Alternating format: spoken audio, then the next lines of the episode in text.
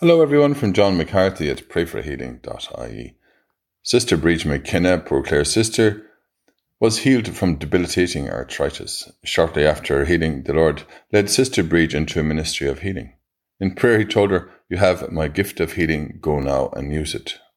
And it was because of this that Sister Briege began to pray with people. Today's Gospel reading is from Luke. Now, on a Sabbath day, Jesus had gone for a meal to the house of one of the leading Pharisees, and they watched him closely.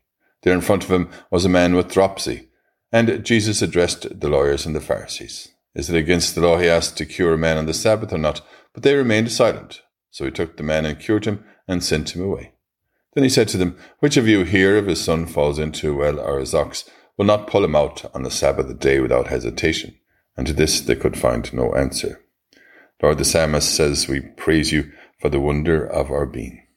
Let us take a few moments today to ask the Lord for all our needs. As we pray together and say for one another, Hail Mary, full of grace, the Lord is with thee. Blessed art thou among women, and blessed is the fruit of thy womb, Jesus. Holy Mary, Mother of God, pray for us sinners now and at the hour of our death. Amen.